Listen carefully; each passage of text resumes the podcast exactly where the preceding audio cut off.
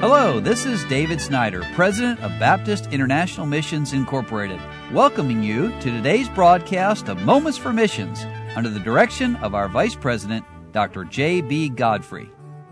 If I could sing, I would sing We Wish You a Merry Christmas, but I can't. So I will just say that we here at Baptist International Missions Incorporated in Harrison, Tennessee wish you a Merry Christmas. And I do hope that you're having a great one this week because of Christmas week and thinking about the great gift of God. That's why we're missionaries because we take the story of that gift all over the world and I've already talked about the greatest lover in the world. God so loved and the greatest degree of his loving. He so loved you. It's even hard to describe it.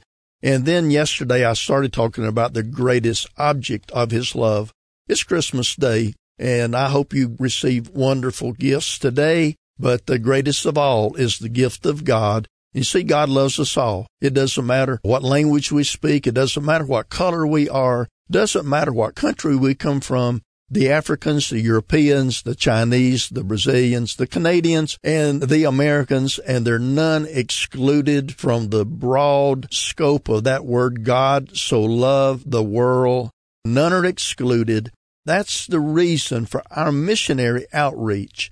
Why do our missionaries leave their homes, most of the time their comfortable homes, to go to some other place around the world? Well, they do it because God so loved the world and then the next phrase gives us the greatest expression of his love. It's easy to talk, isn't it? It's easy to say things, but God so loved the world that he gave the expression of love. How do we show love? Well, love acts. It expresses itself. It does not sit still doing nothing.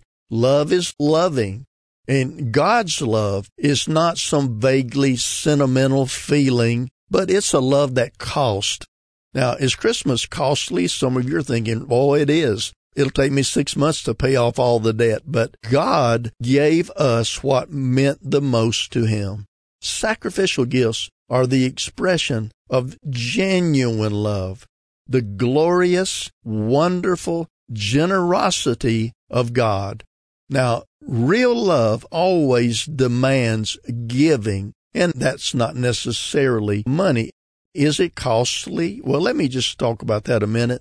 It cost Mary and Joseph the comforts of home during the long exile in Egypt to protect the little babe. It cost mothers in and around Bethlehem the massacre of their babies by the cruel order of Herod. It cost the shepherds the complacency of their shepherd's life with the call to the manger to tell the good news. It cost the wise men a long journey and expensive gifts, and it changed their lives. It cost the early apostles and the early church persecution and sometimes even their death. It cost missionaries of the cross untold suffering and privation to spread the good news.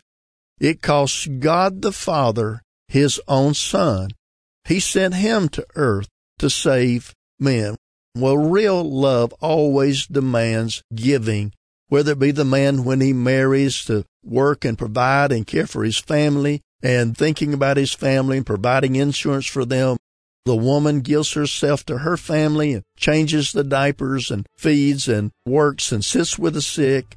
Children sit by the sides of their parents in their hours of need. And our Savior became poor so that we could become rich. Well, God so loved the world that he gave. And I hope, dear friend, today, this Christmas day, you know that gift of God, the Lord Jesus Christ.